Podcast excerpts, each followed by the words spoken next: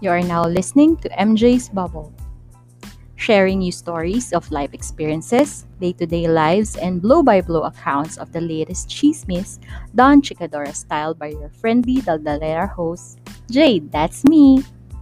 Come in and join me in my bubble as we talk, laugh, cry, and learn in today's episode.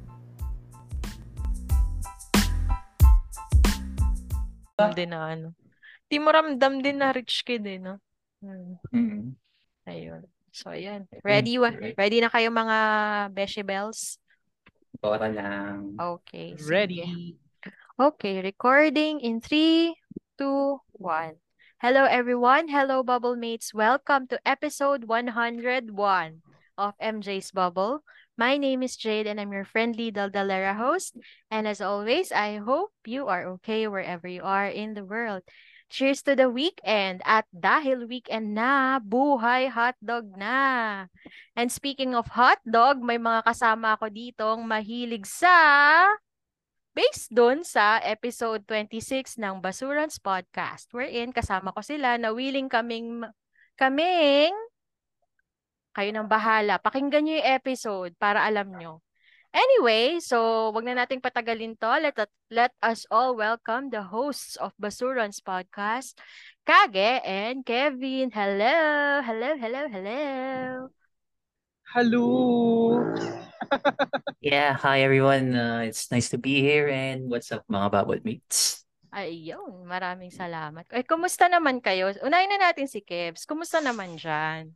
Nasaan ka ba ngayon? Saang syudad ka ngayon? Nasa Makati. Actually, outside, McKinley Exchange. So, yun. Kung, yun. Yan, may ulan pa dyan.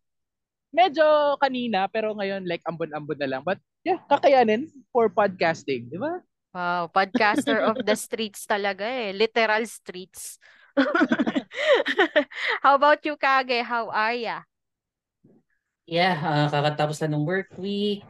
Plan to go out tomorrow. Video ko with my girlfriend kasi monthly namin ngayon. Kaso, nagtae siya. Pero, not at was. Bakit nagtae? Anong pinakain mo? Sana alam ko eh. Pero parang kumain natin masisig or some random place of food panda. Tapos, parang nagano yung kami niya. Mahirap ang delivery, no? Yes. GG. Sana maganda CR doon sa pag-aanohan nyo, no? Sa video. Okay. So, yun. Wala akong tiwala. Tigas tayo eh. Oo. Pero saan ba kayo mag-video? Kasi saan nyo balak? Either... Pailatan na lumabas naman to. Panigular, wala namang mag-i-stock sa amin eh. Oo. Either... Monkey Mike or probably some bunch ng turtles kasi natuwa siya doon for some reason. Okay. Dala ka na lang ng Thai essentials. Charot. Yeah, knowing her, siya yung may baon. Ako yung laging humihingi ng wet wipes. Grabe. Ayun. So, bago po tayo magtae, charot, simulan na natin. So, alam nyo naman siguro ba't ko kayo niyaya. Kasi kayo lang yung nakikilala kong ano eh. Kayo lang yung kilala ko na talagang kinakarir niya yung pagiging weeb. At pagiging, fan ng Japanese pop culture. So, in relation to episode 98, na na-reveal na ako'y bagong BTS fangirl, specifically Jungkook. So, gusto ko lang maintindihan yung logic nung mga nalulure sa pagbili ng merch or whatsoever. So, syempre, kanino po ba ako magtatanong dun sa mga experts na? So, simulan ko na yung tanong ko. Kage, Kevin, kailan kayo nagsimulang maging fan ng J-pop whatsoever? Or tama ba yung term, J-pop? Yeah. Go, Kevin, ka muna. Ikaw yung maraming ibabato dito. Hindi. Yeah, with J-pop naman kasi, parang via osmosis naman kasi pag yun, nahilig ka sa anime, nahilig ka into, yun, sa 4B, Sentai, Kamen Rider, and whatnot. Parang, yun, nakakapakinig mo ng opening songs, magiging curious ka kung sino yung mga kumakanta na to. So yun, parang doon lang nagsimula yung ano ko, parang search ko muna opening ng ano, ng Rurouni Kenshin or ng Samurai X. Tapos makikilala mo sila, no? Sila Miki Matsubara. Tapos, Miki Matsubara, that's like city pop. Pero yun, you get the gist. Doon mo malalaman yun. No? Tapos, animelyrics.com. Remember, animelyrics.com. So yun. Grabe, ang tanda ko bigla. Di ba? Throwback na throwback. Okay. Diba? How about you, Kage? So, ano ba? Paano ba describe to? Kasi, yun nga, may, parang yun na rin yung sinabi ni Kevin, basically, you get exposed sa mga, ano, mga pinapalabas locally na dinab. So, there are times na kung hindi Tagalog, na gumawa ng Tagalog version for some reason. Magic Night Play Earth, still going strong. Kung naabutan niyo yun, check na lang kung kami narito. Masahan mong magtatanggol. Okay, uy, kabisado ko yan. So, ano, check niyo na lang kung masakit na yung likod niyo or something. Buti ako, ready pa naman. Teka lang, yung vitamin E ko, bigla kong naalalang inumin. Pero, ano, realistically, I think nag-start to when nauso yung mga palabas sa ano nun sa ano ninakaw naming cable, for context na lang kasi sobrang haba nun. Basically back then Destiny Sky Cable, parang may ano, babayaran na kaming one time big time sa nagkakapit ng cable. Ay, tapos may permanent cable na kami. So ayun, doon ko na-discover yung ano, channel na Animax, which is under AXN. Kung naabutan nyo din yun. Yes, aray, sumakit yung likod ko. So, yun. AXN. So, doon ko nalaman yung mga name ng mga artists. Kasi usually, white noise lang naman talaga yung mga opening, ending song, ganun. Antay mo lang para matapos yan. Tapos, dahil sa mga subtitles, nakikita ko, tapos, ayun, nakuha ko yung pangalan. From there, uso pa yung dial-up internet ISP Bonanza pag midnight. Lakas pa ka date. Labasan ng edad na podcast. Yes. Well, technically, bata pa naman talaga ako. So, all good naman. Pero yan, naabuta ko yung buwisit na pre-internet era sa Pinas. So, yung tipong magtitiis ka ng mga what? 20 to 30 minutes para makinig lang ng 360p na ano music video back then. Para lang marinig ko, ito pala yung buo nun. Ang ganda. Tapos from there, yun na. Doon na yung anime. Tapos doon ako nag-umpisang mahumaling sa... Diyan talaga yung full transition to enjoying the... Inukonsume na yung Japanese culture. Kasi entry drug ka talagang ewan eh. Pero usually yun nga. Panigurado, majority ng mga ilan sa mga listeners mo dito, baka yung mga Hana Yori Dango, ano mga pinalabas sa GMA, Kate, Gokusen, GTO Live, yung unang GTO Live, yung 1990.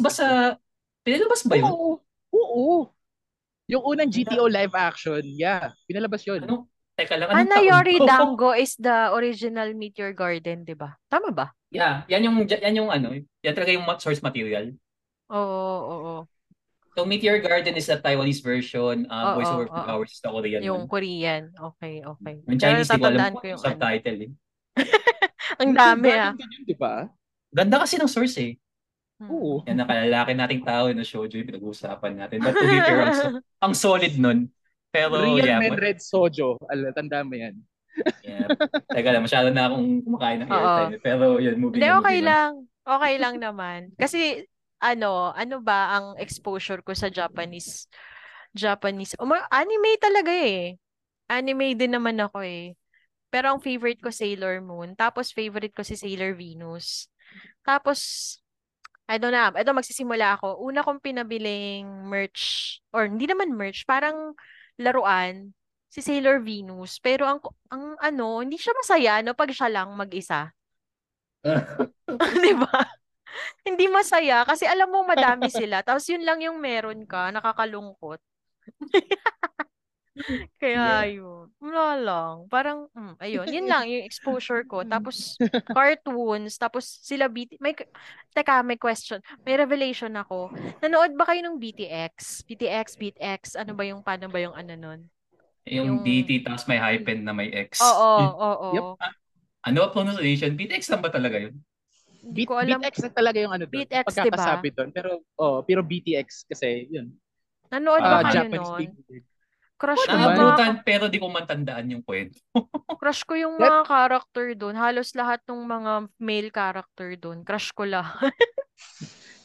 Same author ng Saint Seiya. Kaya pala may similarities dun sa character designs. Teka lang, pakita ko kay Jade yung mga itsura nun sa Saint Seiya kung di mo na panood to. Hindi yata. Kasi syempre dependent lang tayo sa ipalalabas tuwing 3:00, di ba? Oh, pinalabas din to sa sa GMA actually pinalabas yung Saint Seiya. Oh. Pero may kilang one time nito sa Pinas eh. Pero yun, ito yung mga character design sa Saint Seiya. Kaya. Oh, para si Pao. So, para si Captain Pao. Yeah, so parang walang pinagkaiba lang. Pinagkaiba lang main. Etong isa si Tita Tamiya. Kabisado. Kabisado yung character. Oo nga no, yung BT lang talaga yung nagkaiba. Pero yung style. Oh, sana po nakikita niyo tong screen. Pero nag-Google si Kage para maintindihan ko yung sinasabi. Uy, ito, yung tingnan mo to, yung nasa bandang, yung cursor mo, baba mo pa, yung parang yan. Dito? Parang si Ron, si TP, si yun nga, tama. Hindi naman babae nga to for some reason. Kamukha niya, Gandang lalaki, pero, ayun. Oo, wala. Ayun, yun yung ko sa anime. Tapos, bago ko nagustuhan yung anime, alam niyo yung tuwing linggo, 'di ba yung mga Bioman, pero hindi sila masayang laruan. Yung Bioman, yung mga ganun. Yung mga lumang mga lumang Sentai, like Turbo Ranger, Bioman, Mask Rider Black. Kevin yan. Oo. Yun, nanonood ako nun kasi bago yata, parang before lunch, mapapanood mo yung Bioman. Tapos merong variety show. Tapos after noon, meron namang Maskman, meron namang ano ba yung isa pa? Kevin ba? Sabado ba yung Mask Rider Black? Linggo ang Mask Rider Black, like 9:00 ng umaga. Putik. Ang dilim lang ang dilim ng kwento noon, bakit maaga pinapalabas yun? Because Oo. Ayun, wala lang. Yun yung exposure ko sa mga Hapon. Pero hindi ko sila kinacrush. Yung lang, yung may power ka, ganun. Yun yung may power, may special abilities, tapos hindi siya inaatake ng kalaban niya habang nagre-rider. Ganun, di ba? Yung papanoorin mo ng 3 minutes habang sumisigaw yung mga yun. Oo, habang umuusok siya, di ba? Hindi pa umaatake yung kalaban niya. Ayun. Nakakairitang pope eh. Kayong ganyan, baka mamaya may fans. Grabe kayo. Si Marky. Naalala ko fan yun eh, si Marky. Ayan, yung isa sa kasama natin dito. Gets ko yung annoyance kasi yun nga. I mean, ganun mga Hapon eh. Like, mahilig sila sa mga roll calls and shit. So, sa kanila, rude sa kanila pag pinipigilan mo mag-roll call ang tao. So, yun. It's part of the culture. Yun nga lang, pag yun. Pinapanood mo siya ng linggo-linggo or like sunod-sunod, talagang maaano ka kasi like talagang 1 minute, 2 minutes, 3 minutes. Panonoorin yung same sequence.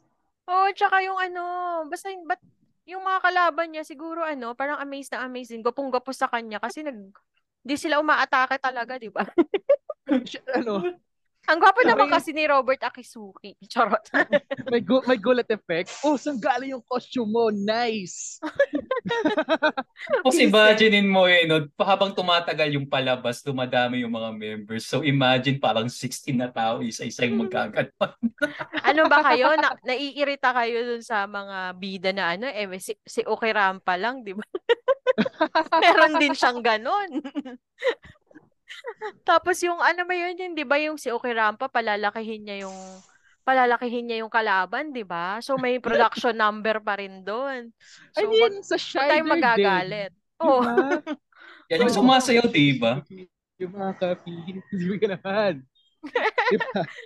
So yun. Wala lang. Sorry yan. Medyo gumulugulo na. Naalala ko lang yung kabataan ko. Hindi, on topic naman eh. Saka ano lang, sa mga unaware po, lalaki po yung ano, yung mukhang babae doon. Oo, si ano, yung... si Babaylan. Si Babaylan Ida ba yun? Yun sa Tagalog yan, Babaylan.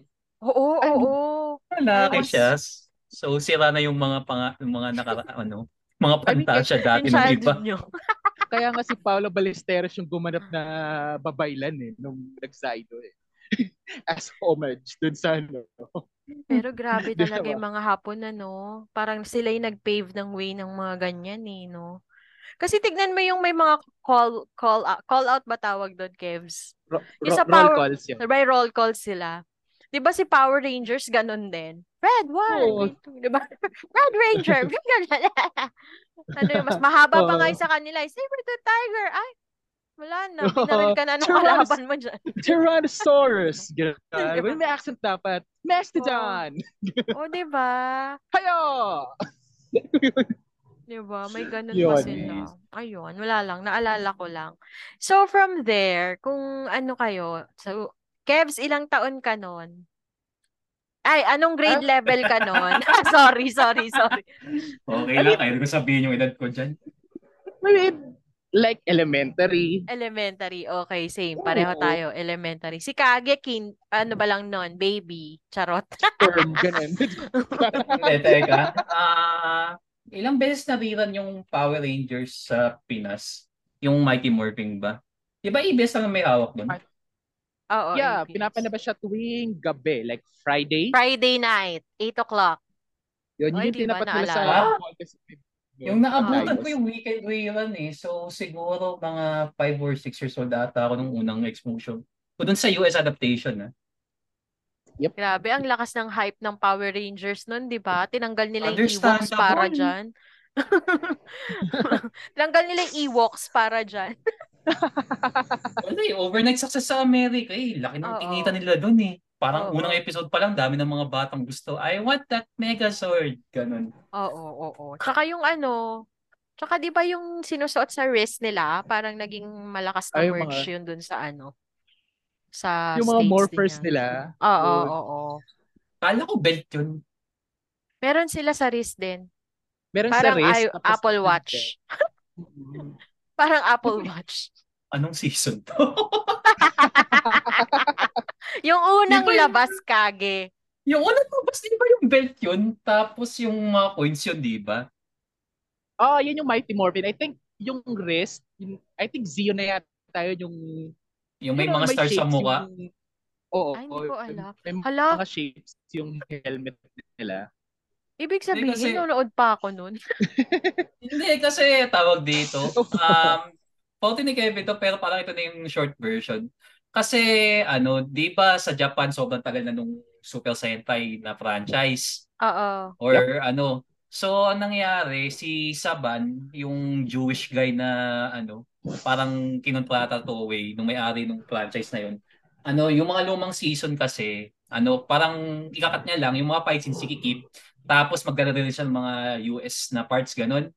So, parang ginawa niya, instead of like per season, para matapos yung next team, ganito, ongoing story yung nangyari. So, napaisip ako, sino yung team, ano yung team na, ano, yung gumamit na nung nasa wrist? Hindi ko na. So, yun. That's Power Rangers Zeon na. Like season 3? Season 4? Ito ba yung may White Ranger na? Tama ba? Hindi. Si masyadong mahab. Teka lang, Kevin, magdala rin. Hindi, wag natin ano yun to kasi baka sobrang tayo na tangent to eh. Kasi history ng Power Ranger. History ng Power Ranger babagsakan ito eh. O sige, sa next episode nyo na lang eh. Sabay ganun eh, no? Parang tanga. So ito, Kevs, tayo ay grade school noon. Ang una kong laruan na inspired ng Japanese anime ay si Sailor Venus, which was acquired when I was grade 4. Regalo pa. Okay. Ikaw, yung unang laruan mo in relation to your interest to Japanese anime or ano, yung mga pinapanood mo. Back then, may kasikatan ng Dragon Ball noon. Like prime time ang Dragon Ball after ng balita. Okay.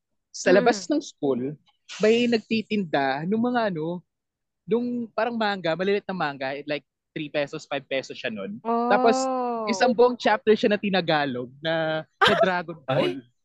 Okay. Yes. Yun yung una kong nabili. As in, inipon ko pa yun. I think, ano pa yun, Busaga pa yung nandun. Hindi pa siya pinapalabas sa TV nun. Meron na tinagalog. Alam ko na yung nangyari.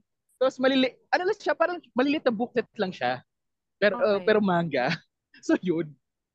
Kaya nakakatuwa dyan eh. Before internet era pa to. Diba? Oo. Kasabay niyan, yung mga ano, yung mga binubuo na Sanboku, pero iba-iba kulay ng buko. Parang gets ko yan. Free ba yan sa chicheria? Or bibilin mo talaga siya? Talaga siya. Bibilin mo siya, may kasama siyang candy. Yung malilit na candy na bilog. Yung rainbow colored. Yes. Oh. Yun yung freebie. Tapos binubuo sa Sanboku.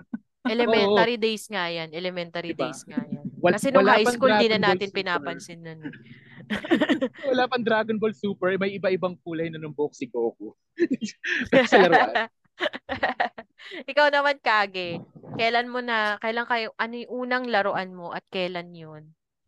In relation to your interests. Siguro... Ewan ko lang kung makakauntas laruan to pero tawag dito, Mojacko yung nakuha ko, pero puzzle siya. Okay. Jigsaw puzzle. So, yung parang scene lang dun sa spaceship nila. Tapos, siguro dahil 7 years old ako, parang isang oras ko natapos yun. Dahil tanga ako nun. Gago. Ang cute. Siyempre, di pa develop utak mo nun eh. Pero nakakatuwa lang na ilang beses kong binabaklas yan kasi nakakatuwa tingnan.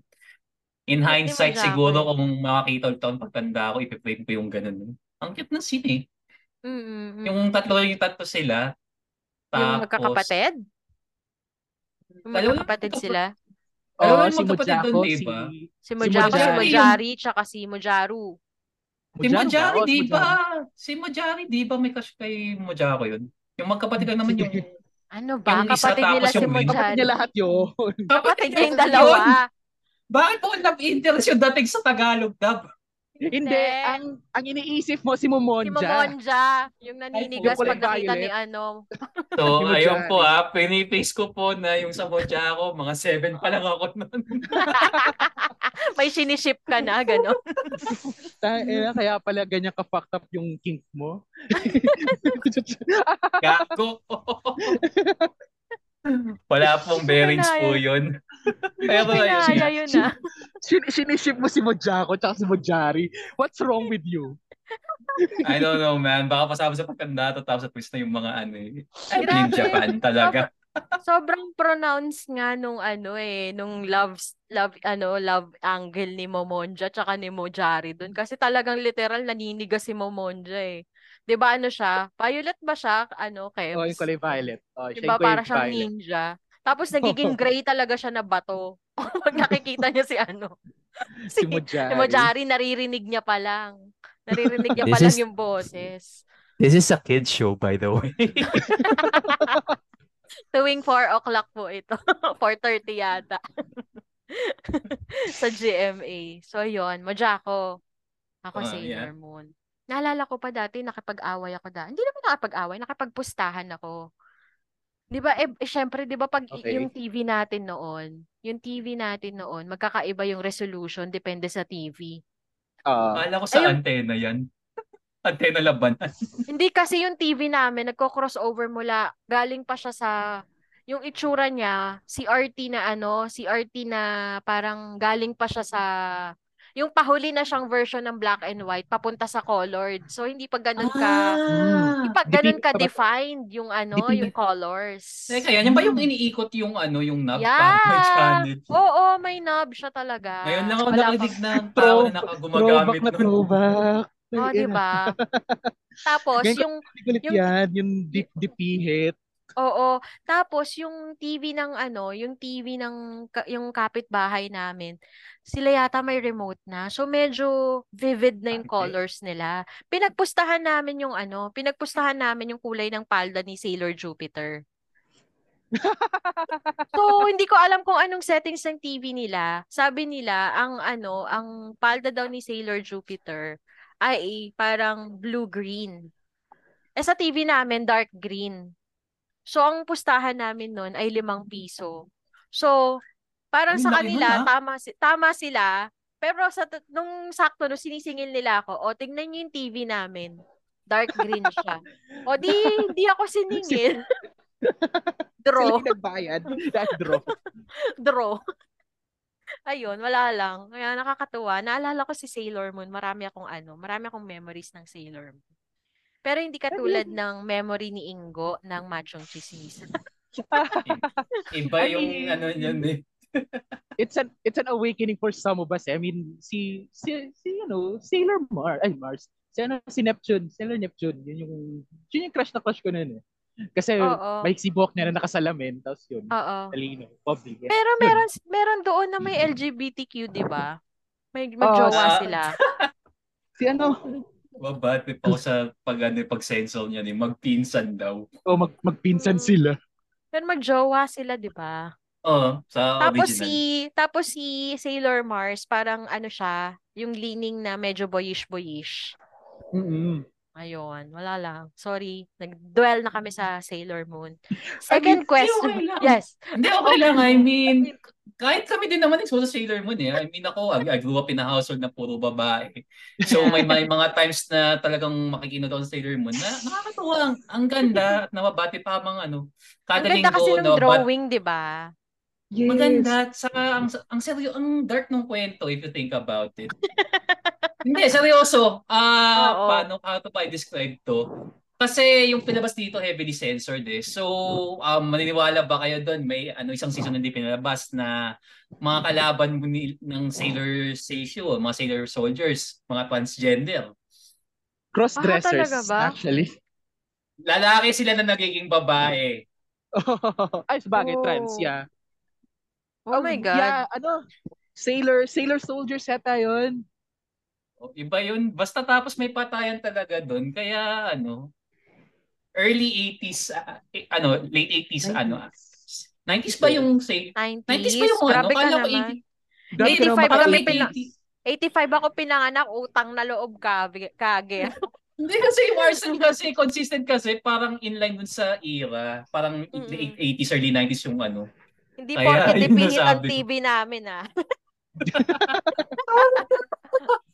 Pero seryoso, sobrang dark nung Sailor Moon nung pinanood ko Actually, ganda. Isang episode nila na na-realize ko na hindi siya pang bata. Kasi parang ang naging kalaban doon is isang photographer na ang gusto niya lang picturean ay yung mga sexing babae talaga. As in maniac level. Sabi ko, uy, bukang hindi na siya pang bata. Kaya sakto, nasa sala nun yung tatay ko. So, wala na talaga, no. Bye-bye, Sailor Moon. Akala ko nakinud lang yung tatay mo. Anong posto? Masensor yung tatay ko sa palabas eh. Fair point naman. Buti hindi niya naabutan yung Zenki. Yun. Isa pa yun. Ay, nasa office siya pag Zenki. So, napapanood namin yung May bastos ba sa Zenki? Ayaw, never mind. Si Apo Juma. Hindi, yung transformation scenes din. Saka si Zenki mismo, bastos. Oo, yung batang Zenki. Manyak si Zenki. Tapos yung transformation. Yung transformation niya, di ba si Cherry Nai yung Cherry Nai ang pangalan yung sa Filipino na at adaptation. Di ba, siya yung nagko-call out nung transformation. O, diba? Eh, si ate girl naman nakakimono pero nag-abala pa eh. Nakitang-kita na yung singit eh. I mean, it for the boys, di ba? Si ate girl tapos yung kimono niya, ang luwag-luwag. Kita yung niya, klabebang niya. Pak. Nasa pa siya noon na, nasa dojo. If you have it, flaunt it, di ba? Tama. Nasa manyak lang yung animator, kaya ganun.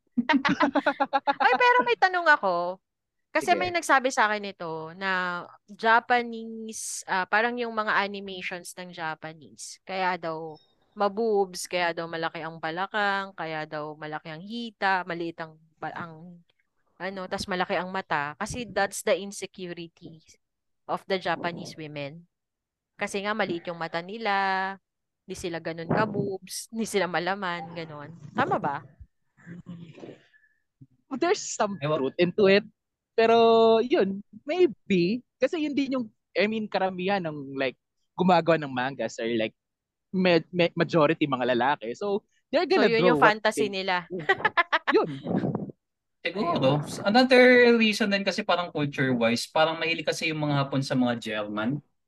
Yep. Ah. So, ano, if you notice, not necessarily kahit naman sa mga, kahit content na kukonsume mo, pero parang madalas na mga character designs na gusto nila is usually mga blondie, blue yung mata. Oo. Sa Saber Marionette, naalala ko yan. Ay, nabutan mo yun. Sa paborito ko yun. So, oo, gusto ko siya. Lime, cherry, sa kasi ano, blackberry. Sorry. Iniyakan ko yun eh. Pero, tawag dito. Yun nga, may lisa sa mga parang German na features. So, tapos ano, oftentimes parang exaggerations lang kasi naman yun eh. Yung mga, ano, pinepredict, ay mga pinoportray. So, kaya ganun yun. Not necessarily parang frustration sila in a way. Pero parang fanboys lang sila sa mga ano. Kaya sometimes kung pupunta kayo sa Japan, may makikita kayong mga Nazi na signs or whatever. I mean, it's not ill taste. Parang appreciation, parang ano lang. Kilig lang ng culture nila pero it doesn't really mean anything sa kanila yun. Pero sa ibang parts ng mundo, merong ano, disconnect na yun. Okay. Okay. Gets naman. Pero di ba kasi yung exposure ninyo, like ikaw, Kage, regalo sa'yo yun, di ba? Regalo sa yung Mojacko. Oh, Christmas tapos party. Kay Kevs, talagang siya yung bumili.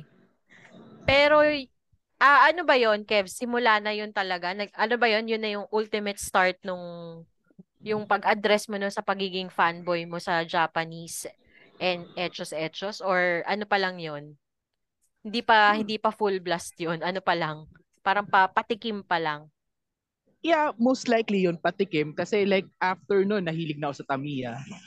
Yun, grabe, Tamiya. Yun, Beyblade, Crush Gear. So, yun. Oo. So, nagsimula ka ng gumastos, Tamiya days? Oo. Like, may mabibili ka naman kasi like 150 pesos na bootleg na Tamiya. Sa labas ng school, of course. Nagtinda ako niyan. Dahil sa Tamiya, nakilala ko yung asawa ko. Ayun. Ikaw, Kage, di ba kasi sa'yo regalo eh. Kailan naman yung in-address mo? As in, ikaw talaga, galing sa'yo yung effort. Galing sa akin ng effort? Yung nagkaroon na ako ng trabaho. Kasi, tawag dito, yung nagkaroon na ako ng trabaho. Hindi, trabaho.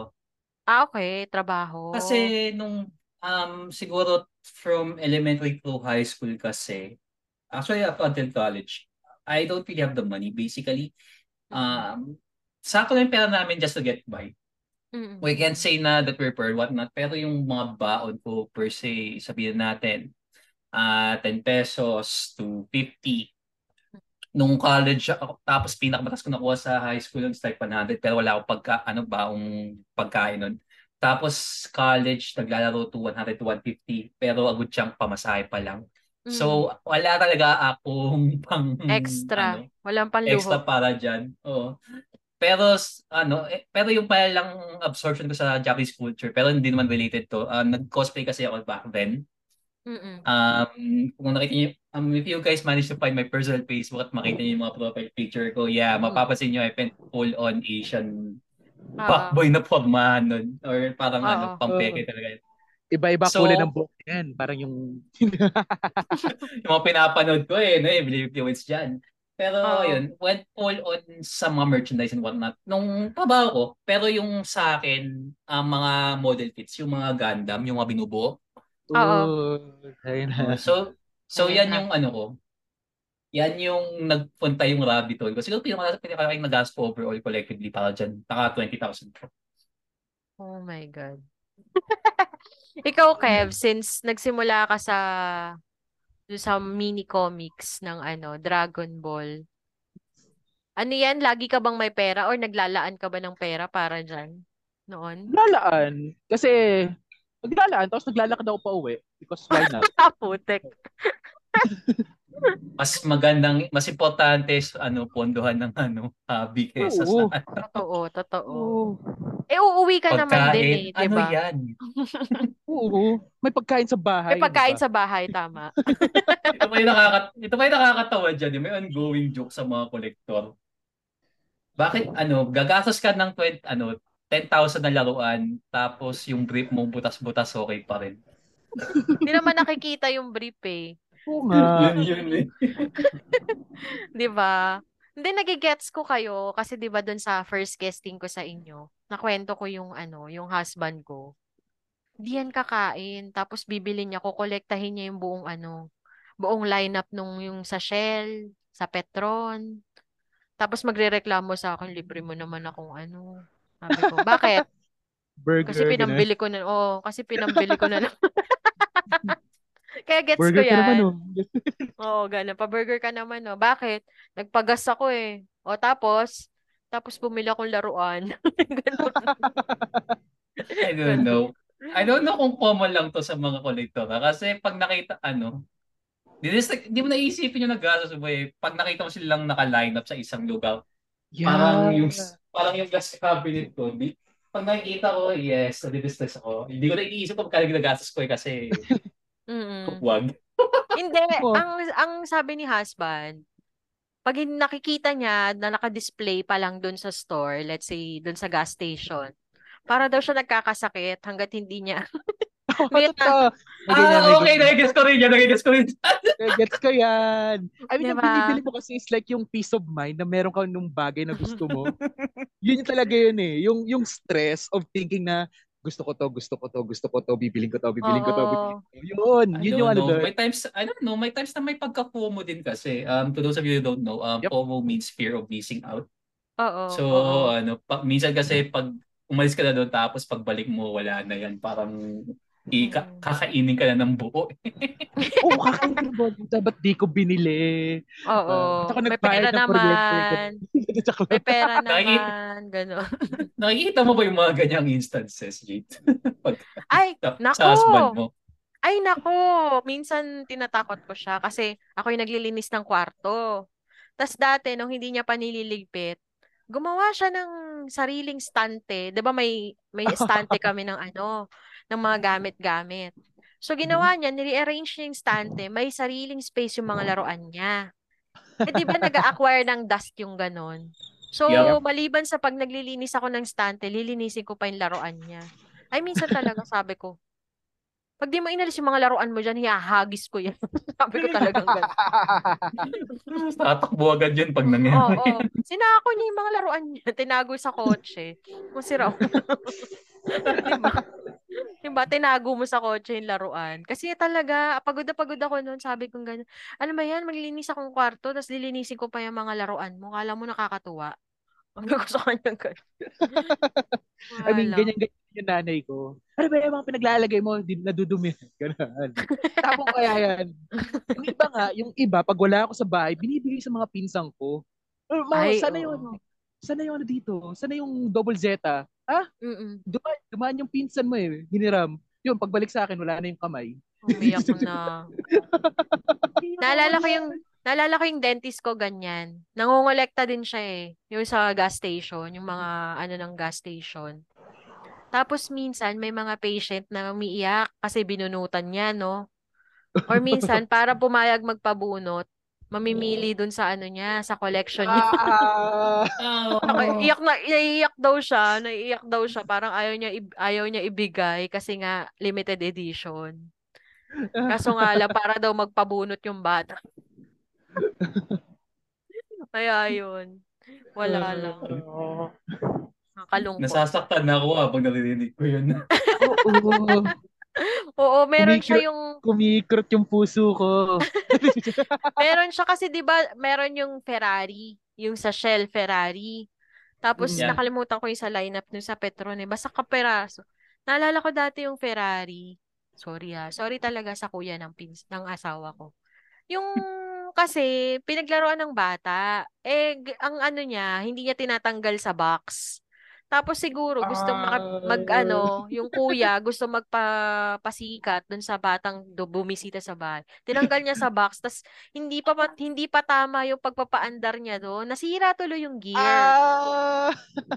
Sira yung gear. Eh ako rin parang na-hurt ako kasi hindi ko pinakikailaman yung yung collection niya. Parang wala lang.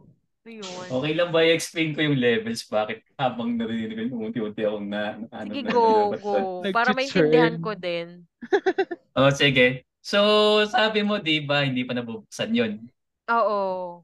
So, nasa loob na ng box. So, may term dyan, tawag dito. Mint in sealed box. So, hindi nalabas, brand new. Oo. So, pag binuksan mo palang agad yun, kahit okay yung condition ng lahat, sabihin natin kadalasan parang auto 50% na bawas yung value dahil doon. Oh. Tapos minsan depende sa kung anumang linya yung kino-collect. Minsan din kasi appeals din kasi basehan din yan eh. May mga iba pa rin na gusto mag-collect na nabuksan na okay din yun. Isa na ako doon. Pero minsan pag nakita mong bugbog na yung box, may mga punit or whatnot. Oo. So bawas 50% din yun. Or minsan baka hindi na pinapako yung presyo nun kasi beyond hindi na pwedeng i-display yan eh. May mga taong ganun. Kaya kung may mga, nakikita kayong mga collector ng mga Funko Pop, mga Funko Pops, ganun. Mm-mm. Usually, hindi nila binubuksan yung mga yan kasi parang mas mahal daw. Ganun whatever. Pero ganun. Resell. Resell value, ganun. Tapos yung isa pa, nilaro, okay nilaruin. Kung may damage, appearances minsan okay lang, minsan pwede ng mga tao yun. Pero pag yung may mga makinarya yan, tapos di na rin gumagana, malaking kaltas din agad din yun. So sabihin natin kung maglalagay tayo ng amount. Random figure lang to, hindi exact na presyo. Sabihin natin, worth 1,000 siya initially. Mm-hmm. After going through that whole phase, siguro para mga 300 pababa nila yung presyo yun dahil lang dun sa short sequence na yan. Nakakainis. Pero kasi Kage, you're coming from a resellers, kumbaga you're thinking of the future value. Hindi sa future value, parang hindi. Typical na parang sa collector lang naman yun, eventually. Kasi parang may cycle kasi na magko-collect ka, pag sobrang dami nang babawas ka. Mm-hmm. Pero at the same time, minsan kasi pag sobrang mahal mo yung bagay o sobrang rare na gusto mong pristine lang siya kahit hindi siya ibenta. Pag nakita mo nangyari yan, parang guguho na yung mundo mo. Yan din. Oo. Hindi kasi ganito. Yan, napanggit mo kanina yung Funko Pop. Yung mga anak ko, itong lalaki kong anak, yung panganay kong anak, nagpabili ng Funko Pop last 2021. Oh. Tapos 2 peraso. Pero the purpose is, gusto niya talagang laruin. For the purpose na lalaroin niya. Eh di syempre, ang tatay inggitero. Tatay, naiintindihan niya na yung hilig sa laruan. Eh, gusto bigay. Nung nalaman niya yung presyo, alam mo siya yung nanghinayang, bakit daw nilabas sa box? Bakit daw nilaro? Nasa collector phase na yung mister po talaga. Sabi ko, deep na siya. Deep into na. Sabi ko, anong gagawin dyan? Ba't ayaw mo ipalaro? Ang mahal niyan. Sabi kong ganun. Naman? Sabi kong ganun. Di ba pamasko niya? Tapos, nagtanong ka naman kung ano yung gusto ipabili. Pamasko na nga. Diba? Hindi kasi nagtanong siya kung anong gusto ipabili. So, nagpahanap kami sa Lazada kaysa naman bumili kami ng kung ano-ano, hindi naman nila gusto. So, nagpahanap kami sa Lazada. Yun ang gusto, Funko Pop. Parang ginawa namin, out of his mga natanggap na pamasko, dadagdagan na lang namin. So, 2 Funko Pop yung nabili. Oh, nice. So, ginagawa niya. Alam mo yung paano siya maglaro ng yung pinagbabangga niya yung mga typical kid. Yung pinagre-wrestling niya. O, ganun. Isipin mo, ilang taon siya, 14 years old siya noon. O, di gas-gas-gas kasi Funko Pop, no? Tapos gagawin niya habang nag-online class siya, paglalaroan niya din yun, ganyan-ganyan. Yung tatay niya naiirita. Ba't ganito lang kung Funko Pop po? Gas-gas-gas-gas na. Sabi niya gano'n. Lasa na yung box nito. Sabi ko, ha? Sabi ko, ikaw yung sabi bumili ng laruan, pabayaan maglaro yung bata, ngayon naghahanap ka ng box. Kala, ang weird do. Ang weird ng mga bata. Ewan ko lang, weird lang mga lalaki in general sa mga ganito. Diba? Diba? Ako dati, lagi ko siyang ano, natutuwa ako kasi pag masaya siya. Natutuwa ako pag nakakakuha siya, layabang pa niya. Sabi, mahal, nabili ko na yung ano, alam mo yung ultimo yung pati yung Marvel or DC ba yun? Nasipin mo, yung bus ni Wonder Woman, tuwan-tuwa siya doon. Tapos binigay niya lang sa akin. Ito, tapos bumili siya, may mga naduduplicate na siya. O ito, dalhin mo to sa office mo, sikat ka niyan. Pag may ganyan ka, sabi kong ganyan, anong gagawin ko dyan? Agaw space lang to sa work area. Sabi kong ganun, di, basta ganun siya. Kasi masaya siya. For me, masaya siya. Kaso nga lang, pag yung nafe-feel ko na nai-stress na siya, yung dahil hindi niya nakuha yung ganito, naubusan ako ng ganito, sabi ko, tigilan mo yan. Gumagan talaga. Tigilan actually, mo yan. Tama yan. Pag kontrolin mo sa ganyan instances, I mean, it's okay naman na mapil ka ng ano, pag di mo na ko yung trip mo. Pero abang-abang lang, labas din naman sa marketplace yung mag-resell niya. May magre-resell. Pero ano, Sorry. Ano talaga. Sorry, Kage.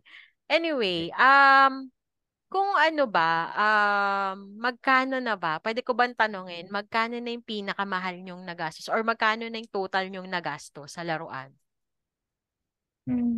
Kevin. Sa akin yung masaya eh. Kevin, sige ko muna. Laruan lang. Hindi ko pa isasama yung iba kong collection. So, sa laruan. Ba? Gusto mo. Sige, laruan muna. So, kasi like sa laruan, I think accumulated value almost 20k just for the toys. Meron din ako collection ng manga. So, yung manga ko is yun, nasa like 25k worth of mangas and books and such. And yun na yung mga main na collection ko. Like toys and reading materials. Okay. How about you, Kage? Nag-iisip ako ng figure eh. So, if I'm gonna factor in yung 13k na ginastos ko bago mag-start ng muling kong to, sabihin na natin... Laruan. So, gandang... So, medyo ko nag-ano ng plano dati, diba? So, collectively, I spent 20,000 doon na sinira na nung pamangkin ko. Aray. Yun, parang nakikiaray na ako pag ganyan na. Pag for the whole story. Na. So, imagine nyo na lang, binubuo yun, diba? So, sabihin natin, puro master grade yun. So, 1 to 100 yung scale, sabihin natin. Nag-aalat ako ng isang buong araw at least para na mabuo ko yun. So, collectively, parang mga around 10 to 15 figures na yun by that range, no, Kevin? Yep. Pag for that amount. So, pag uwi mo, hindi mo na ma-record yung mga yun. Oo. So, ayun, naguho yung mundo ko. So, plano pa lang yun. So, itong kinakadikan ko currently ngayon, yung mga Nendoroid. Oo. Ito ba yung inano mo sa akin? Ito ba yung binubudol mo sa akin? Actually, nagtanong ka kung meron pang ganyan. Pinakita ko lang sa'yo. Bahala ka na dyan kung papasokin mo yan. So, Nendoroids collectively, kailang taon na ba ako nagko-collect nito? Siguro parang 5 years na ata eh. Around at least 100. May pang down payment ka na sa kotse niyan. Dapat bumili ka na lang ng car. Yeah. So, di pa dyan, nagbabayad pa ako ng kondo. So, saya, di pa? Saya. Tapos, di pa ako problema pa ako sa expenses. Di pa ako problema sa expenses ko. Kaya, yeah, thank you, career. Thank you talaga. Thank you sa career. Pero, tapos tama. Yung mga video game hanash ko pa. Kasi nakukulit ko ng mga kwet. Yeah, retro consoles, current lines, magdadadag pa ako ng PS5 sometime this year. Sabihin na natin for that specifically, parang almost 40k. Alright. Kaya diba? So ako yung case ng healing inner child, pero thankfully naman ako marunong na mag-budget. So I don't experience yung pecha de peligro. Oo, tama, tama. At least nababalance mo pa. Pero sa pero sa ano, sa observation ko sa asawa ko kasi parang siya hirap na hirap siyang pigilin yung pagbili ng ganon kasi nga para siyang nagkakasakit. Kung magsisimula, let's say, katulad ko na adik kay Jungkook. Pero ang ina-address ko pa lang sa pagka-adikan ko sa kanya ay bumili ako ng cake ng birthday niya na may mukha niya. So, yun pa lang. So, yung ballpen ko na BTS. Teka lang, Kage. Yung ballpen ko na BTS tsaka yung ano, medyas ko na BT21. Care of my anak. May tagabili ako. Nakakapagpigil pa naman ako. Pero kung ano ba to? Ano ba to? Will it go downhill? O dito na ba magsisimula to? Ganon. Tingin nyo? Well, if you ask me, healthy pa naman yan eh.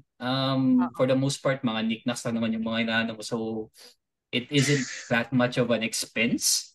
Ang nakakito, as a guy who's like dating a girlfriend na mahilig sa K-pop, nakikita ko yung mga expenses niya and whatnot. Minsan kasi bubili siya ng mga multiple albums para makakuha ng mga picture ng mga bias photo niya. Photocards. Oo. Photocards. So, isa na yan. Ay, support naman. Pati yung mga light bomb niya, yung mga candy sticks. Minsan nga, pag pumunta sa lehera, may kuya, tapos mag-adyanta ko eh. Nakakatuwa yung ganun. Ini-imagine eh, no? Pero, you're currently in a good spot naman eh. Ang nakakatuwa lang sa mga K-pop merch for the most part, aside sa mga pictures ha, kasi those can like range to a huge amount. Pero yung mga ganyan, yung mga ballpens, sometimes yung mga album, kasi di naman ganun kamahal yung mga albums nila. For the most part, alis na lang kung may mga extra yan, yun yung mahal. Pero, yeah, I mean, you're in a good spot kahit yung, ano, depende din sa market kasi minsan eh. Kung may tweet kang hanapin, yung mga fans na yung magdidikta kasi ng presyo eh. So, dyan na sila magkano. Yung mga baby, o BTS, yung mga baby bra warriors, yung mga mag-aaway dyan. Ikaw, Kevin, sa tingin mo? I mean, that's still a healthy amount pa naman, as you said. Hindi pa naman siya ganun ka-deep into the rabbit hole unless talagang maghahanap na siya lang, you know, figures, still books, like photo albums or photo books and whatnot. So parang dun lang naman lalaki yung gastos mo if you're gonna look for the rare stuff na rin. So yun. I mean, I can argue naman yung mga Tiny Tan stuff, yung mga figures ng BTS, yung figure lines ng BTS, right? Yung mga ganun. Di naman sila ganun kamahal, pero sometimes yun kasi parang yan yung ano mo eh, igniter mo eh, base. Ay, fire starter mo. Kung na-start parang, mo, kung nasikmura mo nga, di ba? Parang ano ba naman yung ano, maglaan, charot. I mean, remember may nag-resell nung BTS na McDo meal. Bumili sila sa McDo, then ni-resell nila online or something, which is weird. Actually, isa ako sa mga nag-resell nun. Magkano? Ako dyan. Magkano kinita mo, Kagi? Ewan ko, merong isa akong katrabaho na hindi makapunta, nagigigil sa trabaho. Pinakita ko yung picture nun, tapos binigyan ako ng parang 2,000. What? Tapos kinastos ko 200 lang. Times 10. Grabe. Alam mo ba, nung ano ng BTS meal, gusto ko yung nuggets kasi. Gusto ko yung masarap dip ng nuggets, yung sauce nila. Pero hindi well, na-appreciate ko BTS kasi maganda music nila, pero hindi kasi ako fan ganun. Na-appreciate ko. Tapos sabi ko, ano bang meron? Bakit may kaguluhan daw sa rapper, ganyan. Hindi ko maintindihan.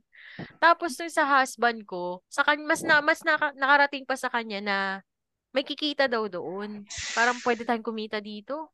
Kaso nga lang, mas naiinis ako sa kanila. Lukot-lukotin ko pa itong... lukot-lukotin ko pa ito sa harapan. The collector brain kicking in talaga eh. Sabi niyang ganun. Sabi niya, kikita daw tayo dito. Sabi niyang ganun. Kaso nga lang, naiinis ako sa kanila. Lukot-lukotin ko pa ito eh. Ganun, wala lang. Actually, may point din na gusto kong gawing content yung ganyan. Mambabara lang pan-traction eh. No? Ay, 9-year-olds. Sama. Ay, sorry grabe po sa mga BTS fans. Grabe. Kasi yung mga ano eh, sobrang aggressive eh, yung mga sobrang bata eh, yung mga medyo matanda na yung mga nasa ano na. Sila yung actually, chill eh. Actually. So, eto nga, syempre, na-appreciate ko si BTS, diba? Ganyan-ganyan. Tapos, itong si Teacher Leia, yung kasama ko sa episode 98, sinama niya ako sa isang group chat. Ay, so, isang group. So, lahat yon Army, no? Okay. Eh, naintindihan ko naman na nag-update sila. Ito yung project ni ganito, ganyan-ganyan, ganyan-ganyan. Tapos yung isa, parang nagkamali lang siya ng wording dun sa caption niya. Tinanong ba naman siya, ilang taong ka ng army? Eh, parang sabi ko, ba't may ganun? I mean, fans are like that. Kahit sang fandom naman may mga ganyan. Sobrang mga gatekeep. I don't know. Parang K-pop fans in particular ata itong mga to eh. I mean, single out na sila. Na ganyan talaga lahat ah. Pero halos natin mga nakita kong mga balita na naglalabas sa mga ganun. Parang sila lang. Ano, sila lang for the most part. I mean, kasi sila na yung na-addict sa... Sila na yun eh. Like, into the social media and whatnot eh. Pero, yun, kaya lang siya nagkaroon ng like ingay kasi, yun nga, nasa social media ang karamihan sa kanila. Pero, when you look at it, every fandom, may mga ganyan. I mean, panahon ko, like, early 2000s, like, yung away ng hip-hop at metal or Super Sentai versus Power Rangers. Grabe, I mean, sige, tama yan, Kevs. Reveal mo yung mga edad natin. Patay ako dyan, ha? Papinmetal era. Oo, di ba? SNES versus Saturn, mga ganun. Hindi, mga Amerikano na yung mga yun, eh. Wala ganyan sa Pinas, eh. Hip-hop and metal talaga, hindi nakamove on. I mean, ang dami niyan. I mean, yung mga nag-aaway na rin ng fans naman. Ay, gobe, oh. Yan ang, toxic talaga, no? NSYNC versus Backstreet Boys. Ay, oo. Eastside versus Westside. Hindi ko nakita kung gaano kalala yan. Was it that bad? Oh, hindi naman siya ganun. Kasi wala social media naman nun, Kage. Pero sa mga school nag-aaway. Uso trash talkan no, sa school. Yung yung boy band era. Parang na-imagine ko eh, nung nag-aaway sila, dala yung mga song hits ng mga picture ng mga boy band. May naabutan akong ganyan sa school namin ng high school. Kasi meron doon talagang ultimate BSB fan siya talaga. As in, tapos yung isa naman in sync. Talaga nagbabardagulan sila, girl. Sabi ko, ay, sige. Kilala ba kayo niya? Yung hirit ngayon, magpapakamatay kayo dyan? Kilala ba kayo niya? Diba yung hirit ngayon sa mga fandom, diba? Papakamatay kayo dyan? Kilala ba kayo? Kaya nakakatakot gumawa ng content sa TikTok minsan. Bumugin. Ano ba? Bakit? Sa fandom lang ba yan? Kahit sa politika eh. Pagbardagula ka ba dyan? Nag-imbente na ba yung bigas? Charat! Charat. Hoy, huwag kayong ganyan. Buti pa nga si Aling Puring eh. 75 pesos na gin, naging 25. Kaya 25 pesos na gin. Bakit magiging magiging 20 naman na yung pansit canton? Huwag na lang, huwag bigas. Pansit canton na. Magkano ba pansit canton? Pound 60 na ata, diba? Sa pindahan. Oo. Yung diba yung big? Yung yung malaking pansit canton? Payless? Oo. Yung mga payless levels yung laki. Oo. 18 na yun eh. Ah, diba? 18 na yun eh. I mean, 31. Tatlo dos na fishball sa amin. Oh, di ba? Mura pa yan, ha? Oh, tapos isipin mo, last May 2022, nakipagbardagulang ka pa, tapos ngayon, hindi ka makapagbili ng pang-skincare mo. Charot! So, Ayun. Eto pa, napakinggan nyo, nabanggit nyo yung fandom.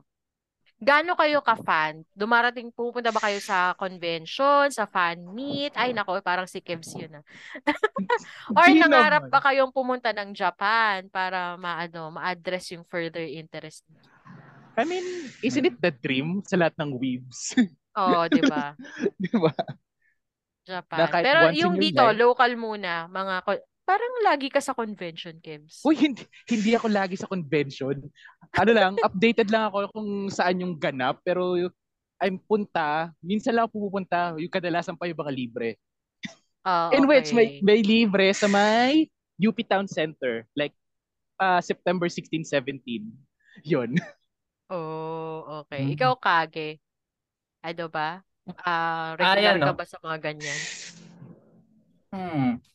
There was a point in my life na active ako. Kasi nagko-cosplay ka. Yeah. Ooh. So parang every other conventions, every month pinupuntahan ko noon. Kaya wala ako pambili sa mga panghabi ko back then kasi baon ko sinisave ko pambili ng entrance, pambili ng ticket, masahe. Minsan nagluto ako ng baon ko na ako, yung mga nakilala sa convention, sila na yung nakikikain sa akin. Hayop yung mga yun. Tapos costumes ko na pinapa-MPO ko back, made to order ko back then. Kasi nowadays, kailan na makabili ng mga pang-cosplay mo sa Shopee to my surprise. Like yung full-on costume, makakabili ka, ang mahal. Pero if you think about it, overall time mo, pwede na siguro. Pero back then, ikaw pa talaga pupunta sa Divisoria, bibili ka ng tela na gusto mo. Tela. Yeah. Tapos maghahanap ka pa ng magtatahi nun and open times. Walang may alam sa Pilipinas back doon kasi parang usual man ata, mga polo, pang school, ganun. Yung mga costumes na ganun specifically, maghahanap ka talaga. Tapos open times, malaki markup ng mga yan kasi hindi naman buy kay ganun. Special. Yeah. So, ayun. Yan yung point na active ako. Tapos, nowadays, for the most part, gaming events na lang sa parang, toy conventions na pinupuntahan ko. Yung pinaka-recent na pinupuntahan ko is like Toycon. Oo. Yep. Sa Mo. Sa Mo. Nakita kami ni Kevin doon. Nakita niya yung mga cosplay friends ko na matayo ng kakilala. Saw people there. Yung iba nagpa-picture sa akin ng may surprise na mumukan pa ako. Sorry. Konting lang. Pero, ayun. Yan lang pinag-aaralan ko nowadays. Pero with regards sa sinabi mo na pupunta sa Japan, yeah, target na yan. May nakalaan na nga kaso COVID happened eh. Nabanggit niyo yung mag-cosplay. Alam mo, ang magmamana ng pagiging ma-merch or whatsoever. Basta mag-a-address ng ganyan. Feeling ko yung second child ko, yung nagbili ng ballpen ko tsaka medyas ko na BTS. Kasi siya talaga, wala akong inutos sa kanya. Bumili siya ng ballpen, bumili siya ng medyas ng BTS. And prior to that, nung di pa namin kilala BTS, nagpabili siya. Kung yung isa nagpabili ng Funko Pop, siya nagpabili siya ng costume ni Nezuko sa Demon Slayer with wig. Yung yung complete outfit talaga. Kaya sabi ko sa kanya, para complete mo yung look na yan, matuto ka mag-makeup. Kasi ayoko naman siyang pigi-pigilan, hindi naman ako ganun eh. Nababanas lang ako sa laruan ng tatay nila. Pero pag gusto nila, ako naman, ipupush ko na. Kasi diba hindi naman sila makalabas that time, mga 2021, ganyan. Yun, so si Nezuko, meron. Mura lang. So yun. Tapos ngayon, ginagamit niya pa rin, ginagawa niya. Oo, ginagawa niyang parang pantulog. Robe pag matutulog. That's nice. Oo. Nakakatawa yung bonding din sa inyo as mother and yung daughter. Tutulungan mo din mag-makeup yun. Bonding din yan. Saya kaya yun na dun. Oo, ako naman kasi hindi ako kontrabida kasi parang ako naman, ang rasyonali ko, hindi ko yan naranasan kahit gusto ko. Kasi laylayan girl din naman ako. So, ngayon, may means naman. Tsaka hindi naman kasi lahat galing sa akin eh. Kumbaga sa paminamaskuhan nila, 50-50 kami. So, basically, pera nila yon. Nagdadagdag lang kami. So, yun. Wala lang. Para alam din nila kung anong gagawin nila sa pera. Waiting for the day na ikaw na yung magiging chaperone ng anak mo sa mga convention kasi mukhang mangyayari at some point. Ako naman encourage ko yun kasi pareho kami introvert eh. So kung gugustuhin niya, sasamahan ko talaga siya, may make-upan ko siya as in. Ganun. Ganun ka ka-stage nanay. Ayun. Siyempre ako naman, may plano din akong magpunta ng South Korea pero dahil pupunta sila ng military, wag muna ngayon. Hindi, marami pa namang grupo eh. Big Bang, pakinggan mo seryoso, nakalaya na lahat yung mga yun. Hindi. ano kasi, at itong problema ko sa K-pop, masaya silang pakinggan. Pero hindi ako kasi nagfi-fixate even with dati yung mga boy band, nung time namin ni Kevin, nung kabataan namin ni Kevin. Masaya yung music, pero hindi talaga ako yung nagiging fan na fan. Ganon, hindi ako nagiging ganon. So with BTS, this is so new talaga for me. Parang, sabi ko, shit naman, magpo-40 na to, ngayon lang magpa-fangirl. Parang gano'n. Parang nagugulat talaga ako. Kaya yung sinasabi... Walang yan. Kaya yung sinasabi mo yung Big Bang, na-find out ko, nung tinignan ko yung playlist ko ng, pang-workout, yung pantakbo ko, kasama pala sila doon. Pati EXO, pati... Hindi ko alam, teka lang. Mamaya, papakita ko yung playlist ko. Kasama pala sila doon. Sabi ko, ito pala yung sinasabi niya. Kami kung gano'n. Ang kulit eh. No? As in talaga, hindi ko alam yung mga artist.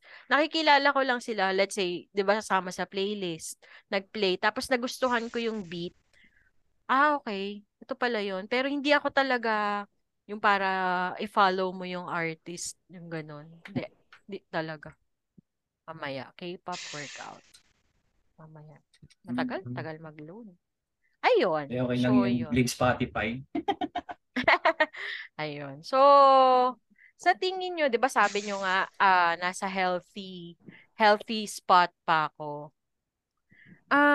Sa tingin ninyo ba, sa level, si asawa na lang, mag-stop ba yung ganun? Yung bibili ng merch or ng laruan or kung ano man ang interest? Kevin, ikaw muna. I mean, once you became a collector, parang magiging part na ng DNA mo yan eh, as part of you. May iba na if you grow out of it, pero bihira yung mga ganun eh once you start collecting talaga eh. I mean, kahit simpleng comic books lang or novels or yung mga nagko-collecta ng like physical DVDs and whatnot, parang kasama na rin kasi sa nila, sa enjoyment nila yun eh, na I have this thing, nahawakan ko siya, naamoy ko siya and whatnot, and it makes me happy. So parang mahirap siyang i-let go kapag nasimulan mo na. So yun, maybe there's a chance pero less likely na mangyayari yung you grew out of it. Maybe hinto ka, yun. Sige. How about you, Kage? Sa estado naman, mo ngayon. I mean, sa case ko naman, tao dito, I've dropped like a good chunk of my collection nun kasi. Kasi ang face ko kasi, introduction ng kaibigan ko, natuwa naman ako, bought every single release na sa mga franchises na gusto ko, basically. Tapos, habang tumatagal yung naubusan na ako ng space, I've reached the point na parang excess na. Nag-unload ka? Oo, nag-unload ako. Kaya nakakatuwa din kaya Tapos bumabalik din siya sa hobby. And some is like, sa investments nga yung iba, which is good. Nasa point na ako na streamlined na yung collection ko. So, I'll just add on dito yung mga things na related doon. Everything else, pag-iisipan kung mabuti, is it really worth the cabinet space or display area na magdadagdag pa ako ng isa pang series? At least na pag-iisipan na ngayon. Yeah. Siguro there's gonna be a point sa husband mo na baka umabot siya doon. Kasi, baka maubusan na ng space talaga eventually. Normal, part talaga ng process yan, as in. Wala pa naman ata kayo sa point na bumibili na ng glass cabinet no? Para i-display lang yung mga yun o kahit bookshelf. Actually, kasi we will be doing house construction, I think. Di ko alam kung later this year or na vision na niya. May nasa vision na niya yung lalagyan ng laruan niya. Isang buong kwarto. Ganun siya ka-importante yung mga laruan niya. Tapos dumating na siya sa point na nakapag-unload na siya ng mga duplicates. Pero ito nakakatawa, syempre duplicate na lang yung yung binigay niya sa mga anak niya. Binigay mo ba naman sa 4-year-old, sa 3-year-old? Sisirain. Hindi iyak tawa siya. Na natanggal yung gulong, natanggal yung rubber, nasira yung gear, iyak siya eh. Nakita ko yung mukha eh. Lumo.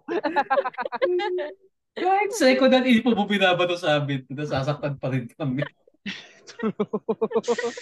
Hindi kasi disipin mo, doble na lang yun. Kasi nga, yung storage niya ngayon is ano. So sabi ko, kala ko, magiging mas lighter sa kanya kasi meron ka naman na nun eh. Diba? Hmm. Sabi ko, tinitingnan ko yung mukha niyo, parang gusto niyang awayin yung anak niyang maliit. Hindi niya ba na-consider na ibenta na lang sa iba? Kasi may mga avid collectors din ng mga ano eh, gas or ano, paraphernalias. Hindi siya mahilig mag... Oo, hindi siya ano, hindi siya bumili para kumita. Ang ganon. Ganon lang talaga siya. Gusto niya lang talaga ng laruan. Kasi ang backstory niyan, ganito. Laylayan boy din siya. Tapos, yung laruan niya, isang peraso lang. Tapos, sawain siya. So, ang ginagawa niya, para hindi siya magsawa, dadamitan niya yung ano, let's say, isang action figure. Una, lalagyan niya ng copper. Tapos pag nagsawa na siya sa itsurang may copper, lalagyan niya ng goma. Okay. Ganon. Ganon. So, nung ngayon, mayroon na siya ng laruan. Bili siya ng bili. So, knowing yung backstory na yun, pinababayaan ko siya. Basta masaya siya. Kaso nga lang talaga, hindi pa rin niya na-outgrow. Ngayon naman, may bago siyang may bago siyang... Tapos dati, nahilig din siya sa console. Yung PSP. Nahilig siya sa ganon. Sabi ko, parang bata. Ganon. Ay, mukhang hindi. Mukhang hindi. Ayoko. Tama ka, Kage. Kasi baka mamaya mas magastos pa siya sa akin. Pero ano, sinisita niya ako kasi tumitingin ako ng Tiny Tan. Tapos nakakita ako ng relo na parang may diorama ng BTS doon. Tapos ang cute-cute. Sabi niya, ang mahal niyan. Sabi ko, ha? Ang ginano ko talaga siya. Ha? So, pero kasi ako talaga napamahalan ako. 300 pesos for me. Mahal. Mahal. So, wala. Di talaga. Mamamatay tayong walang merch ng BTS kasi lahat yun mahal. Ayun. Teka, maglalagay lang ako ng picture dito para may idea kung ano mga pwede mong gawin sa ano. Sa kinokolekt ko. Teka. So, you were talking about binibihisan ng asawa mo, right?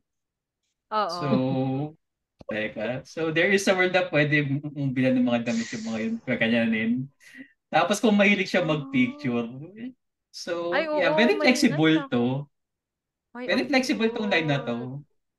Very flexible tong toy line na to eh.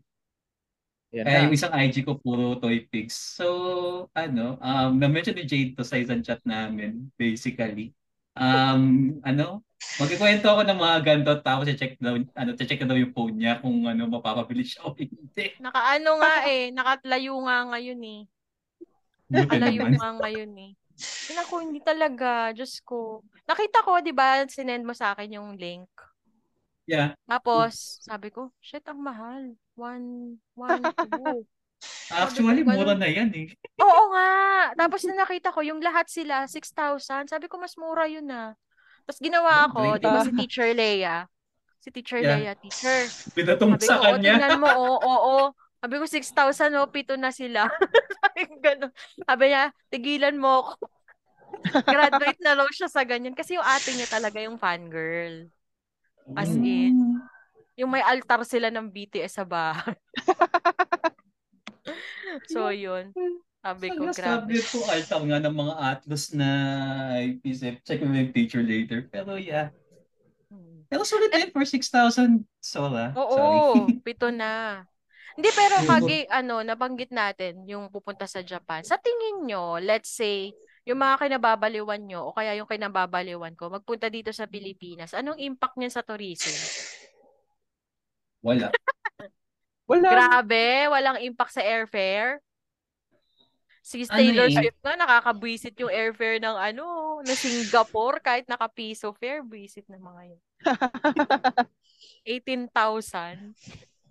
Teka, may impact naman talaga to some degree, pero I don't think yung mga pupunta dito is gonna enjoy or embrace yung culture for the most part. Kasi priority lang naman nila, parang one day stay lang naman yan, hindi naman mag-overnight yung mga yun. Eh. Perfect example, ewan ko lang kung magiging long tangent to ah. Pero as you guys are aware or sa mga listeners po na hindi pa kilala, ako at saka girlfriend ko mahilig sa Twice. Mm-hmm. So what happened nung nagkaroon ng tickets, kanya-kanya kayong makakuha. Siya yung nakakuha ng ticket, ako hindi. Ay, grabe. Laki ng depression ko dahil doon eh. Pero happy ako sa kanya, nakasecure siya. So maliban dyan, mga nag-compete sa pagkuha ng ticket sa Pilipinas, hindi lang puro Pinoy. Yung mga ibang Southeast Asian countries, primarily like Indonesia, I think Malaysia din ata, nakipag-agawan din. So yung mga yun, some degree tourism, pero I don't think they're gonna be spending that much. Ay, yung mga magtatagal talaga, unless mag-tourist yung mga yun. And to some degree sa tickets do, kasi for sure, parang napaisip na, sumisulap ka na dito, or ini-imagine mo na, if magkaano sa BTS or whatever, pag nakalaya na yung mga yun sa military service nila. So, pinakamalaking nakita kong nag-flip na may pumatos was I think 70k. Harap, VIP harap yun ha. Mm-mm. Pero yung price nun was like parang 20 lang ata or 17,000. Diba? Tayo ng markup yan. I mean, flip culture pero at the same time dahil maganda yung pwesto. Kung may ganun akong pera, pupunta ako dun, makita ko lang si Momo sa harap ako, iiyak ako dun eh. Yes, kalaki kong tao. Yan sinasabi ko. Pero, yun nga. I mean, isa pa yung problema sa mga fans or appreciation na parang money's like non-expense pero isip mo nilawang masakit. Sometimes a bit unhealthy na rin. Mm-hmm. Pero yung point ko, magiging masaya ka for a certain period. Kung sobrang stress ka naman, I guess it's okay. But as long as na yung spending mo, it doesn't affect your livelihood lang. Oh, parang yung nangyari kay BTS. Makita mo si BTS tapos di ka nakakain ng half year. Actually, na-imagine ko yung mga Baby Bell Warriors, yung mga nasa college na parang ganun eh. Diba? Nakita mo naman si BTS eh. Pero oh God, uy, enabler ako dyan sa kapatid ko. Kasi diba si ano yun, Swiftie talaga siya. Tapos, diba nagkaroon ng Singapore leg. So, magkakaroon ng Singapore. As in, sinuportahan ko siya. Sabi ko, ano ba, pipila ka ba? Parang makikiano ka ba sa tickets? Makikipagbardagulang ka ba? Pinapakiramdaman ko na siya. Kasi alam ko naman how fan she is. Sabi niya ganun, Singapore lang naman yung meron eh. Sabi ganun. Di sa Singapore. Sabi kong ganun. Sabi ko sa Singapore, sabi niya ganun.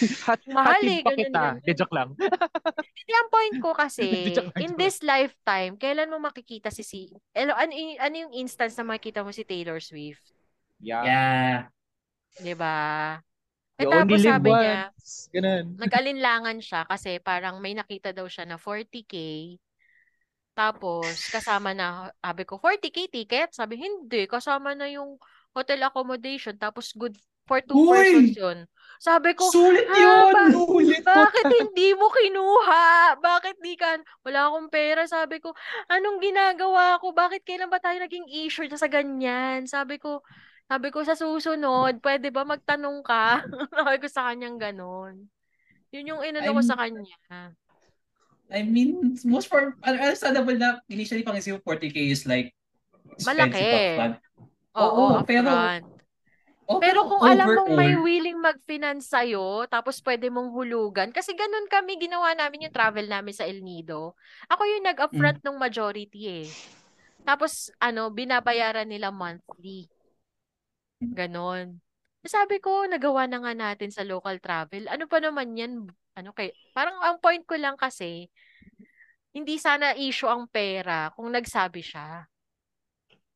Yun. Yun lang. Baga naiintindihan ko yung pagiging fangirl niya na parang, pero ang reason ko doon, hindi naging issue sa akin ng pera kasi in this lifetime, kailan mo makikita si Taylor Swift? Ganon, di ba? Kailan ka magkakaroon ng chance? We have Taylor Shish naman daw. Na may illustrator na din. Diba? Parang yun lang yung sinasabi ko. Kaya feeling ko, pag nagkaroon ng concert ang BTS, kahit Singapore, lilipa rin ko. Kahit nga sa South Korea. Yun, yung return concert nila, ganun. Actually, kung Singapore lang, papalag din ako dyan eh. Ang daming benefits eh. Una, hindi mo kailangan ng visa. Kahit mag-Airbnb ka lang sa Singapore, ang dami doon eh. So, tapos one day ka lang, fuck yeah, palag ako dyan. Oo, yun sinabi ko nga sa kanya, may hotel accommodation. Yung $40,000. Not bad, diba? Airfare na lang problema mo. Wala lang. Ay, mura naman yung airfare sa Singapore. Saka pagkain sa Singapore, mura yung kung alam mo yung pupuntahan mo, ha? Oo. Ang daming hotel doon na mumurahin. Oo. Yeah. Tsaka mabubuhay ka naman sa pagkain doon. Hindi ka naman magkakadayariya. Mas magkakadayariya ka sa tao doon. Kala ko sa Asia. Ay, sorry. Ay, hindi lang. Hindi, yung mga tao doon, kapag napunta sa Singapore, yung amoy nila, dala pa nila. Charot. Lalait na po tayo. So, Mekish. Uy! Sige. Pwede. Ayun. So, Kage, Kevin, balita ko may podcast daw kayo. Baka pwede nyo silang i-invite. Makinig. Kage, ikaw na. Sorry. So, ayun. Me and Kevin have a comedy podcast called BasuRants Podcast. Primarily, as you can clearly understand sa title namin, BasuRants lang naman. Mga subjects or mga topics na kung ano lang sumasalpat. Minsan, societal. Minsan, kung ano nakita namin online. Madalas, kahit pagkain, pinag-aawayan namin for some reason. So, if you want to listen to really stupid takes and minsan relatable na bagay, and mga witty na bagay na hindi namin sasag dito para makita nyo, yeah, feel free to listen to our podcast. Check na kami sa Instagram, Spotify, and kung saan man. Yun. Okay. Kevs, meron ka pa bang idadagdag? Yeah, kinig yung BasuRants kasi hindi na namin ginagawa yung mga solo podcast namin. Yeah. Bakit? Masyado ko pa man din, mag-edit. Nakalimutan ko pa man ding sabihin kaninang intro na kayo yung peg ko talaga ng solo cast, kayong dalawa. Masyado na kami natuwa sa isa't isa. Kaya pinagkakamalang ang batom eh. Ayun. Hindi, we'll be back to solo ka siguro pag naghiwalay na kami. So, joke lang. So, but, matagal pa yan. Yeah. Siguro. Hindi, may in the words na kaso pinabrush up lang. Kailangan mag-ipod ng production and all. Saka maganda performance itong BasuRants eh. So, maintain lang. Ganon. Oo, tama naman. Tsaka maganda, anong tawag nila doon? Don't fix it if it ain't broke. Yep. Ayun. So, ayun. So, maliban sa BasuRants, pakinggan din natin yung ating mga brother and sister podcasts like Machong Chismisan, Arky Talks na Utang na Loob, mag-record na po kayo. Semi-Safe Space, Pakipodcast Utang na Loob, mag-record ka na din. Kislot Chronicles, Barbeshies, Mawalang Galang na po, mga abogado, mga attorney, mag-record na rin po kayo. 3040 Podcast, Buhangin Brothers, sorry po, Jungkook pa rin. Lady Bosses. Ayun, kay Kage Space, Back and Forth, Backtrip, Elitistang Weibo Podcast, kahit di po sila nagre-record, sino ba yung mga yan? BasuRants, yung podcast nilang dalawa. Also known as Raw and Real, Please Pause Podcast, Zero Hour Discussions, Tayo Podcast, sana rin mag-record na din sila, no? The Courtroom, The Last 24 Hours, 25%, Bawal Tito-Litito, Istoryahe, sana mag-record din siya. Tagay Talks, sana yung mag-record na din yung mga beshies kong nurse. Norem Podcast, and last but not the least, Pinoy Memeology Podcast. So, final words, Kage. Uy, may nakakalimutan tayo. Sino daw? Uy, si Tito P, hindi pa nilalabas yung podcast niya. Ay, oo nga pala. Manawagan na kayo. Tito P! Mag-record ka na rin. I-upload mo na lang. Yun na lang yun. Na-i-record na. Na-i-record na. Na-upload na. Ayaw iba to eh. May... Ayaw iba to. Underground movement talaga eh, no? Well, papel. So, Kage, final words on being a fanboy and a collector. I mean, it's okay naman to invest resources, time, and appreciate yung mga ganito. I mean, it's your money at the end of the day. Just be, just make sure that it doesn't really affect your livelihood and lifestyle, and don't be overly consumed by it. Kasi minsan talaga pag nag-tunnel vision ka sa isang bagay, na-set aside yung mga ibang priorities. Wow, ang seryoso. Very well said. Malapit na akong mag-guilty dyan. Healthy okay, ka pati. Healthy pa. Oh, healthy pa yan. Ikaw naman, Kevs. Final words on being a fanboy and a collector. Ano ba? You do you. Kung ano yung trip mong gawin sa buhay. As long as hindi ka nagnanakaw. Hindi ka magkasabi na 20 pesos ang bigas. Oo, or yun, hindi ka nanlalamang ng mga tao or hindi mo kinukuha yung kaba ng bayan. Yeah, you do you. If yan yung ikakasaya mo. You take breaks if you need to. Kasi yun, and then, just to focus yourself on other things na kailangan mong gawin. So, yung collection mo, andyan pa rin naman yung collection mo eh. Huwag kang matakot na hindi mo nakuha agad. Kasi, if sa law of attraction, kung gusto ng universe na mapasaya yan, mapapasaya yan. Oh. Sige, malalakasan ko to pag pine-play ko. Pag nag-edit ako kasi para walang nagkakasakit.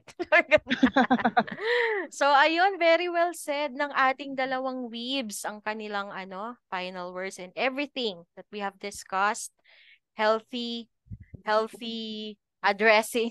Address your interests healthily na walang nagugutom, walang napapabayang responsibilidad and everything, and you do you. So, kung nasaan man kayo, nasa Makati man, sino ba yung nasa Makati dyan? Nasa Quezon City, maulan man, maambon, at kung ano man, I hope you are safe wherever you are in the world. Maraming salamat, Kage and Kevs. Bye! Bye!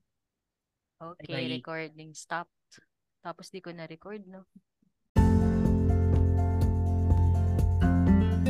Naaliw ko ba sa episode today? Aww, thank you! For your comments, suggestions, or violent reactions, kindly message me at my FB page, MJ's Bubble Podcast, or my IG account at MJT, that's E-M-J-A-Y-E-T. Palike and follow na rin po para makita ninyo yung excerpts or clips ng bawat episodes. Also, kindly click subscribe to my Spotify account and also in your favorite podcast platforms for you to be updated sa future episodes. Bye!